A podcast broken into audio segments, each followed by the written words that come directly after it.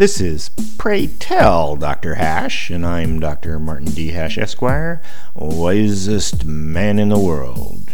Because the competition just ain't that tough. And these are things I wish someone had told me. Today's topic The revolution already happened. Often people talk about a new revolution in America.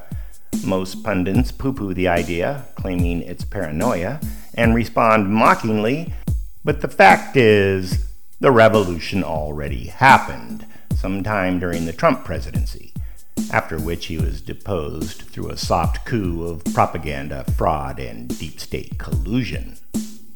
The revolution was complete, with a takeover of politics, courts, speech, military, education, society, and tech.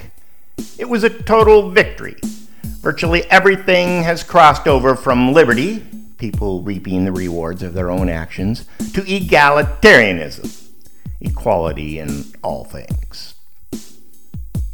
Righty pundits talk as if this is just a minor setback, not realizing what's already occurred, and none of the rest of us seem to be aware of it either. America's not going back. Ever. It'll probably continue on this trajectory to at least socialism and ultimately communism because what's going to stop it?